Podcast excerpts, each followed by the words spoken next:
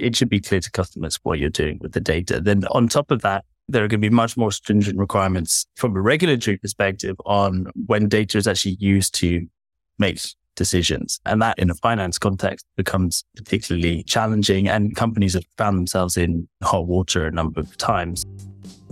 Welcome back to Conversations with Zendesk, where we explore new technology and trends in customer experience.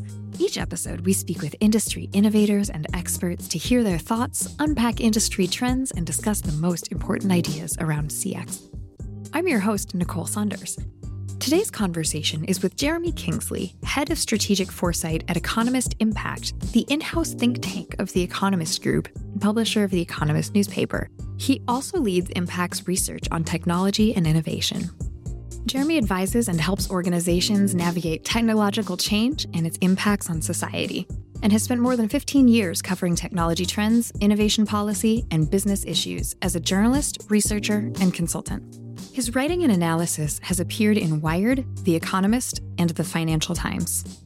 Coming up in this episode, we explore several topics related to AI, some of the ways that jobs may evolve, how to experiment with it responsibly, and the need for transparency around how companies are using artificial intelligence. Stay tuned to hear our conversation.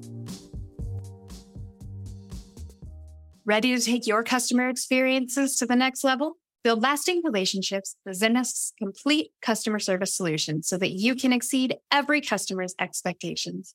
Sign up for a free trial at zendesk.com. Jeremy Kingsley, welcome to Conversations with Zendesk. How are you today? Good, very good. Thank you. Thanks for having us on. So glad to have you here.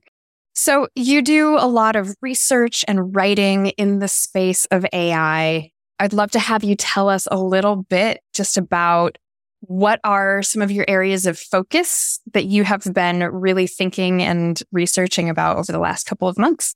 I have two hats, one of which is leading our work on strategic foresight, which is all about helping organizations think about the future and uh, how it might play out. And the others that I lead our research on tech and innovation, right? And so there is no greater tech and innovation trend that is impacting on the future at the moment than AI. So a lot of our thinking at the moment is focused on that, how the technology is developing, how it might change our economy and society and what we should do to govern and shape its adoption. I understand from some of our previous conversations that financial services is one of the areas where you've seen some of the earliest innovation and adoption of AI technologies. Can you tell us a little bit more about what you're seeing there and why is that the industry where that is starting to kick off the most? Finance has always been a industry that's been an early adopter of AI and technology in general, right?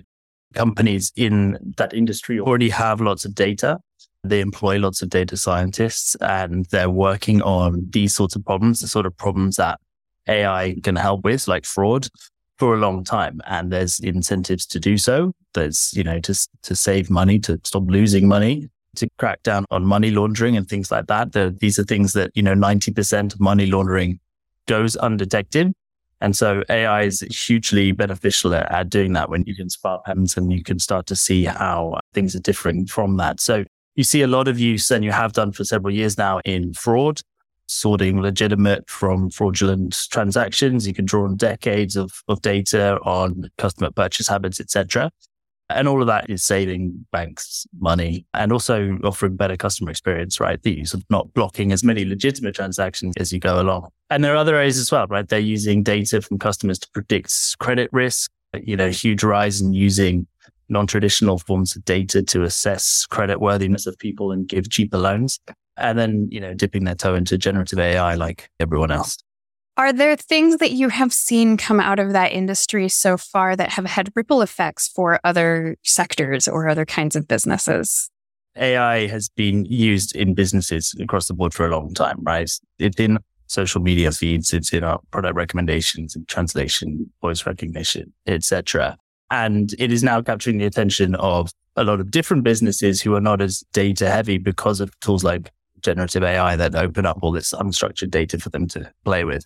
And this presents itself as a bit of a more obvious opportunity and risk for businesses to take advantage of. So we're seeing a lot of businesses thinking about how they can take some of these generative AI models, complement it with their own data, right? Fine tuning those models, making models that are better suited to their particular purposes, niche purposes, maybe tailored to understanding the jargon or processes of what they do. So we're seeing individually a lot of companies doing that, but also a lot of companies looking to cater to the particular needs of different industries. So we see that mostly in sort of back office functions within businesses. That's where we see most of the activity, most of the job disruption in the short to medium term.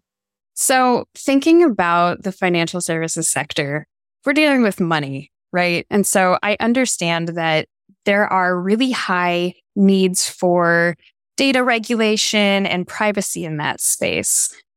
Tell me a little bit about what is happening right now around data protection and regulation in the AI space.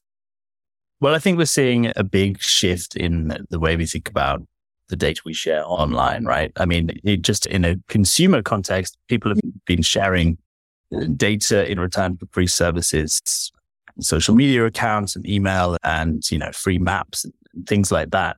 But now there's a sort of different kind of exchange going on, right? Companies the sort of OpenAIs, the large language models of this world, they're taking your data to train these AI models that you don't necessarily get an immediate return from, right? There's often those services that you have to pay for.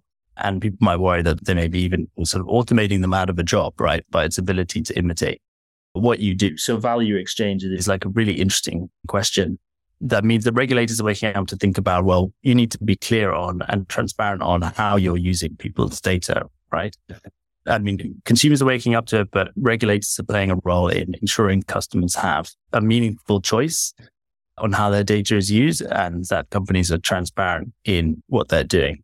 Have you seen any companies that are doing a particularly good job of being transparent with those things? Because I, I imagine every organization is trying to figure out what is the best practice. Any examples that you would point to in the industry? I don't think it's rocket science, right? To be clear on what data you're using.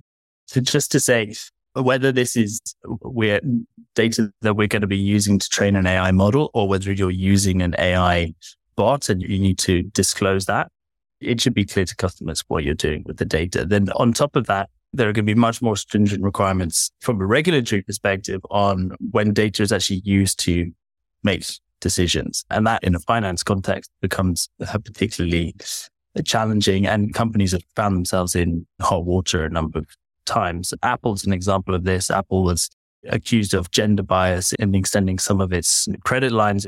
They're found to be offering more credit to men than to women, right? And that actually comes up against a pretty clear set of regulation. Companies are not allowed to discriminate. Existing laws cover that, right? But the trouble is why an AI makes the decision it does. And it might not even be clear to the providers of that AI the biases in the data, right? But from a regulatory perspective and a consumer perspective, you want to have recourse to understand how a decision is being made and to make sure that it is fair. And that's a big part of what regulators are, are thinking about when it comes to AI. It's about ensuring that the process is transparent and it's also explainable if things are going to be these high risk applications or sort of high important applications like credit scoring. That's a great example. And I think it points to the need to have checks and balances with these technologies and make sure that you have QA processes. You know, even if you're not as in as highly scrutinized a field as financial services, we do want to make sure that we're checking the outputs of these technologies and that they're correct and they're serving our customers appropriately. Your example of Apple makes me think about how this impacts companies that are global right? Larger organizations. And I know that there are different kinds of data regulations in the US versus the European Union, even versus some of the countries in Asia. Can you speak to me a little bit about what some of those approaches are from different countries and different regions of the world? The pace of development of AI and the sort of diversity of risks that it presents poses a huge problem for regulators, right? So there's a whole spectrum of risks that they're worried about from bias and data privacy and security through to job displacement, misinformation, through to big questions about existential risk. And so regulators are scrambling with quite a few different responses to some of these questions, including data protection. One view is, you know, we have a lot of laws already that govern this. We don't need AI specific legislation. We have laws against discrimination. We have laws to enshrine privacy. Doesn't make sense to regulate a technology specifically. And so a lot of that does cover some of our existing thinking around data protection that companies will be used to. The same things broadly apply. On the other end, you have more AI specific legislation. That's the approach of the EU. And so there's an AI Act, which has been years in the making and is nearing completion now. And that is regulating by levels of risk. So if you're entering as an organization, you've got to be thinking about what level of risk is relevant to your operations, right? Within that framework, the highest risk applications of AI are just going to be banned out, right? That's things like predictive policing or uh, emotion recognition and things like that. But there is a category of high risk applications where there is a risk to safety or a risk to human rights, as they see it, that AI's use and data's use has to meet certain requirements around transparency and explainability. So those are things like hiring and credit scoring and decisions that will impact people's health. All of those decisions can't be made exclusively with an AI without high standards of explainability and transparency. And that is, given the way the technology works, actually a pretty high bar to reach just because it's inherently quite difficult to look under the hood into the black box and understand how the technology reaches a decision. So that's going to be a, a big impact to when it comes online in a couple of months, maybe that companies will have to think about what they're doing. When it comes to thinking about it from a business perspective, you've got to wonder what legislation you're going to be having to adhere to if you're a global business. There are different regimes around the world. Previously, it's been the case that the EU has a what's called a Brussels effect that it has uh, influenced the way companies operate right around the world. Companies just find it easier to just adhere to the strictest regulations so they don't have to have different products in different markets. And regulators tend to actually just follow the model that the EU takes. But there's a lot of controversy around it. There's a lot of feeling that maybe the EU is overreaching with some of this legislation. Maybe they'll go too far and you could end up with quite a fractured regulatory environment, which make it quite a lot harder for companies to operate because you might want to train your models this way in one place, have these transparency requirements somewhere else. So it's something that companies are going to have to be paying a lot of attention to, and it can be a bit of a regulatory headache. Sounds like it. From what you have seen so far, do you see that businesses are taking these things into consideration, or is the excitement and the momentum behind AI driving people to start to implement things and then have to go back and review everything to make sure it's been done properly and securely? Well, you're definitely seeing this land grab for data, right? And that is getting some companies into hot water. You can see the value that it can present, but you've seen what happened to Zoom. They got into a lot of trouble recently for revealing that they were going to use the data, the transcripts from your private conversations to help train its AI model for purposes that were not even clear. I don't think even they would be clear on how they might plan to use it in the future. And that caused a pretty strong consumer backlash, right? And they walked it back quite quickly to their credit. So you can see that there is a line that consumers are are drawing themselves, let alone where regulators want to step in. Generally, the consumer feelings are the things that you should be paying attention just as much to. Um, but overall, the, the regulatory principles are going to be clear on this as well. It's pretty clear you just need to be transparent on how AI is used, when content is going to be AI generated, when people are interacting with the robot, and particularly if a decision is going to be made by an AI, and if you're going to be using your own data, you've just got to be aware of things like the bias that might be inherently there and where you might be discriminating as a result. So, of course, a lot of this sounds like the kinds of things that companies would service in a terms of service. But we also know that most people don't read those super closely. They click, yeah, okay, accept, let's go on and use the technology. Do you think it's important that companies find other ways to make it more apparent? For example, marking on a chat but hey, you're talking to an AI right now. This isn't a human or those kinds of things. What do you think the level of transparency and consumer friendliness of that transparency? What seems to you to be the right level for that? I think just intuitively, you want it to be not hidden away in the terms of service. And in fact, the way the regulators say about it is that it needs to be a meaningful choice and needs to be meaningfully made apparent. It can't be hidden in the terms of service that you're doing these kinds of things. It's certainly if you're going to be taking data from others. So yes, you want to be crystal clear on when these things are being used in that way. It sounds like organizations may have to start to develop new teams and new competencies around how to regulate, how to QA these technologies. Have you seen any of that kind of activity happening so far, or are most organizations leaning into their existing legal teams and things like that right now? We're certainly seeing that the compliance aspects are a big headache for companies, particularly multinationals that are working across borders. And these things not ladder up to chief data officers and chief legal officers working together on these issues. So I wouldn't say it's providing new new teams, but it is top of the agenda. Through your reporting and through all of your research, you get to interact with a whole bunch of different organizations that are using AI. What are some of the most compelling or interesting things that you have seen to date? I think we're, we're still at this really early stage with AI adoption, right? Where I think we're seeing companies take it off the shelf, they're figuring it out, they're experimenting, and actually very little of that is still public, at least when we're talking about the generative AI that is capturing everyone's attention.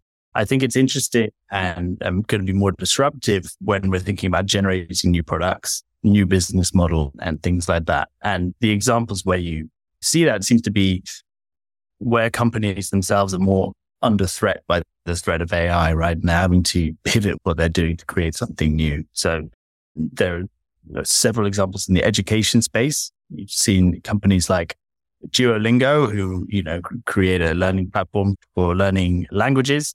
They've felt that they're under threat from these generative AI models and have pivoted to create a kind of virtual tutor. Khan Academy has done a similar thing. And in fact, I don't know if you know the learning platform Chegg, which has a terrible name, but seems to be basically a platform for cheating on your homework. But that used to be a platform that was, you know, allowing students to pay to have someone write their term paper. And that was something that was completely thrown into crisis by the advent of ChatGPT, because why would you pay for that when you couldn't just use ChatGPT to write a exam paper for you? And so they lost 50% of their stock value and disappeared into the ether until they realized that they've got all this incredible data that they can work with, right? They've got years and years of creating term papers and answering questions from students. And so what can they do with that data to create a kind of virtual tutor? And you think about how the education system might be changing and that actually term papers are not going to be how students are going to be assessed. What really matters is new ways that they will learn. And so they've set themselves up to actually ride that wave of disruption in a more interesting way with AI. All those companies who are thinking about how they actually rethink quite more fundamental business models and generate new products is going to be where we see more interesting innovation.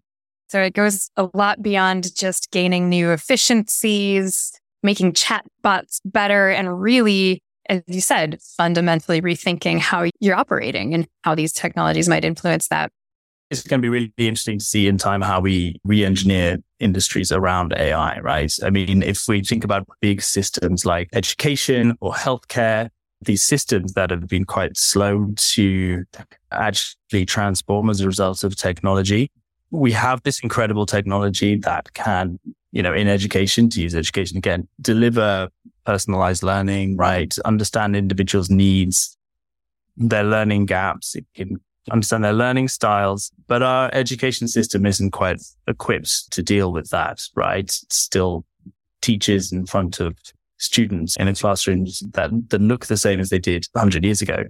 So some of this disruption that we're seeing, you know, realizing that we need to change how we do exams might jolt us into rethinking about the bigger picture a bit. And that's going to require innovation around not just the technology, but the way we think around the coordination of the wider system. So that's what I'm really excited to see what we might actually do in areas like education and healthcare and things like that in the future.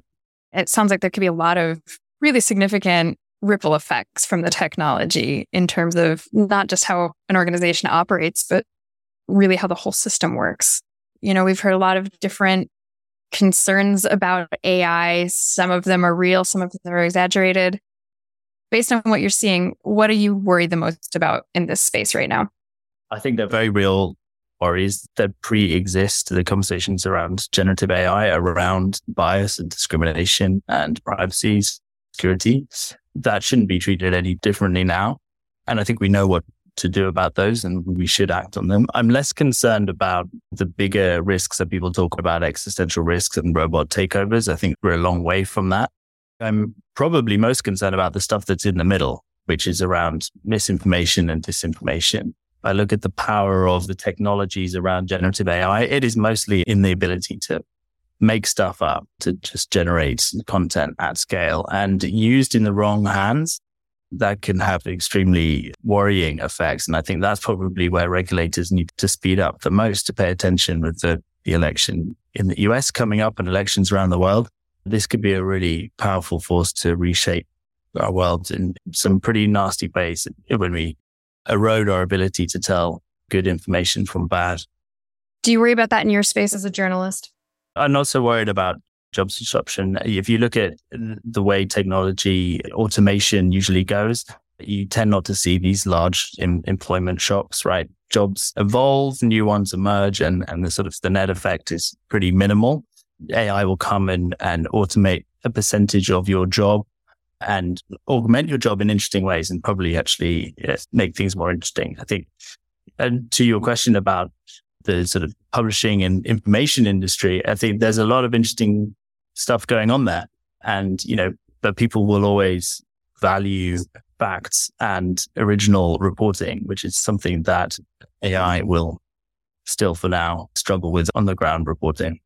I agree with you. I think that those technologies really do have the potential to make a lot of jobs more interesting, better, right? And my hope is that many organizations will use the efficiencies that AI can drive to free up people to do more meaningful work, maybe do more complex work, expand the capabilities of the business. So it's not just about cost savings, but really about how can you take the workforce you have and do more with it something that you see all the time, right? If an AI boosts your productivity, you can cut workers or you can use it to produce more. If you make something more efficient, we tend to actually do it more and those jobs change and they get usually at a higher order of creativity.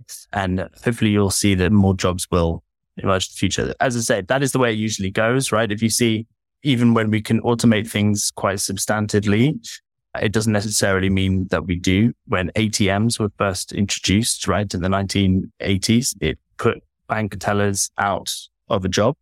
But actually the number of bank tellers increased because banks found that they could open more branches because it was cheaper to do so with an ATM. And they would have tellers to do the more complex, higher order tasks on site. And so you actually ended up with more of them, right? The same is true of accountants, financial analysts. We have many more of them than we used to decades ago, despite the fact that work has been automated. So work changes. I don't expect AI to be any different. Those are excellent examples and really great points. And I, I, hope that leaves everybody feeling hopeful. I know that it's been a big question in the space of customer support. And a lot of people are wondering, you know, is AI going to put support agents out of work? And I certainly am increasingly seeing a lot of talk about well, how can we repurpose the agents that are doing routine tasks and bring them into the more complex things? Because there's always going to be a level of engagement that the bots can't do and that you're going to need a human touch for. Certainly in that context, right? I think that's absolutely true. When I'm saying that's always the way it's been, it's uh, there is an assumption that's the way it's always going to be. There is a question of whether AI is different, right? There is more and more that a computer can do. So, you know, there's less higher order more complex work for us. So maybe the negative view is that we hit a ceiling, right? That, you know, even though our human needs are infinite, our capabilities aren't in some way. I think one of the reasons it's unnerving is that you can see which jobs are at risk, but you can't see so clearly what those future jobs look like.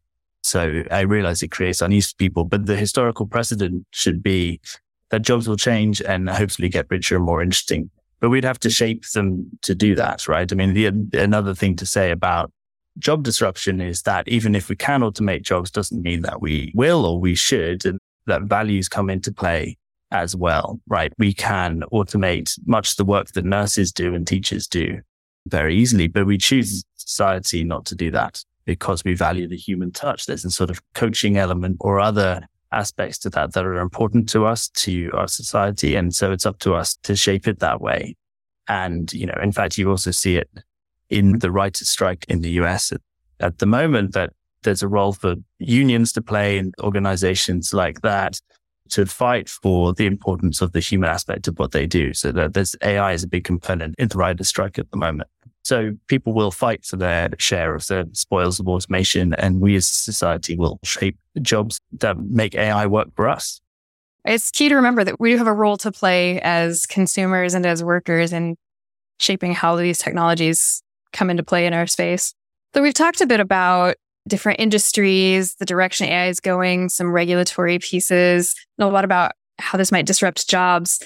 This is a lot for businesses to be thinking about. If you were in a room full of industry leaders uh, and they were asking you, you know, what should we be focused on? What should we be thinking most about?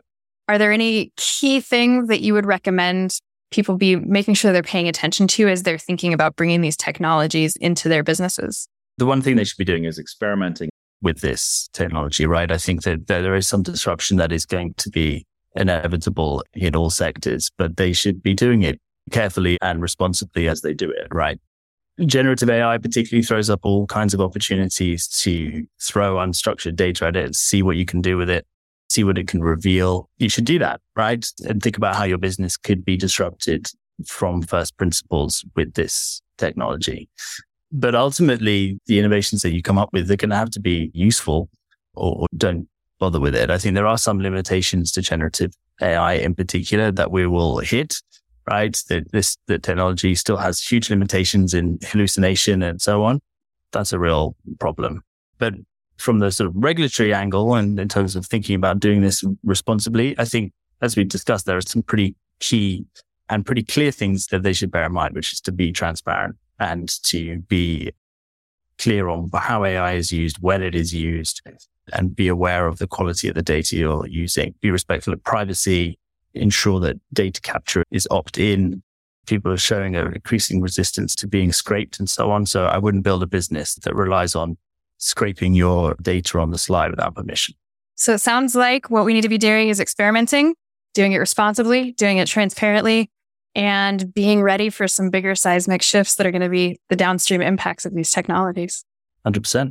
Well, thank you so much for joining us today, Jeremy. This has been a fascinating conversation, and I look forward to speaking again sometime in the future. Pleasure. Thank you very much for having me on. It's a great conversation. In our next episode, I'll be speaking with Zendesk's own Paulette Chafe about how IT leaders are approaching AI and what we've learned from a recent survey of IT leaders around the topic. If you enjoyed today's episode, please share it with a friend or colleague, or you could write us a review on Apple Podcasts. Thanks so much for listening and for being a part of our community. You can always join the conversation at zendesk.com slash community or connect with other Zendesk users through our user group meetups. Find one for you at usergroups.zendesk.com. Until next time, I'm Nicole Saunders for Zendesk, the intelligent heart of customer experience. Ready to take your customer experiences to the next level? Build lasting relationships with Zendesk's complete customer service solution so that you can exceed every customer's expectations. Sign up for a free trial at zendesk.com.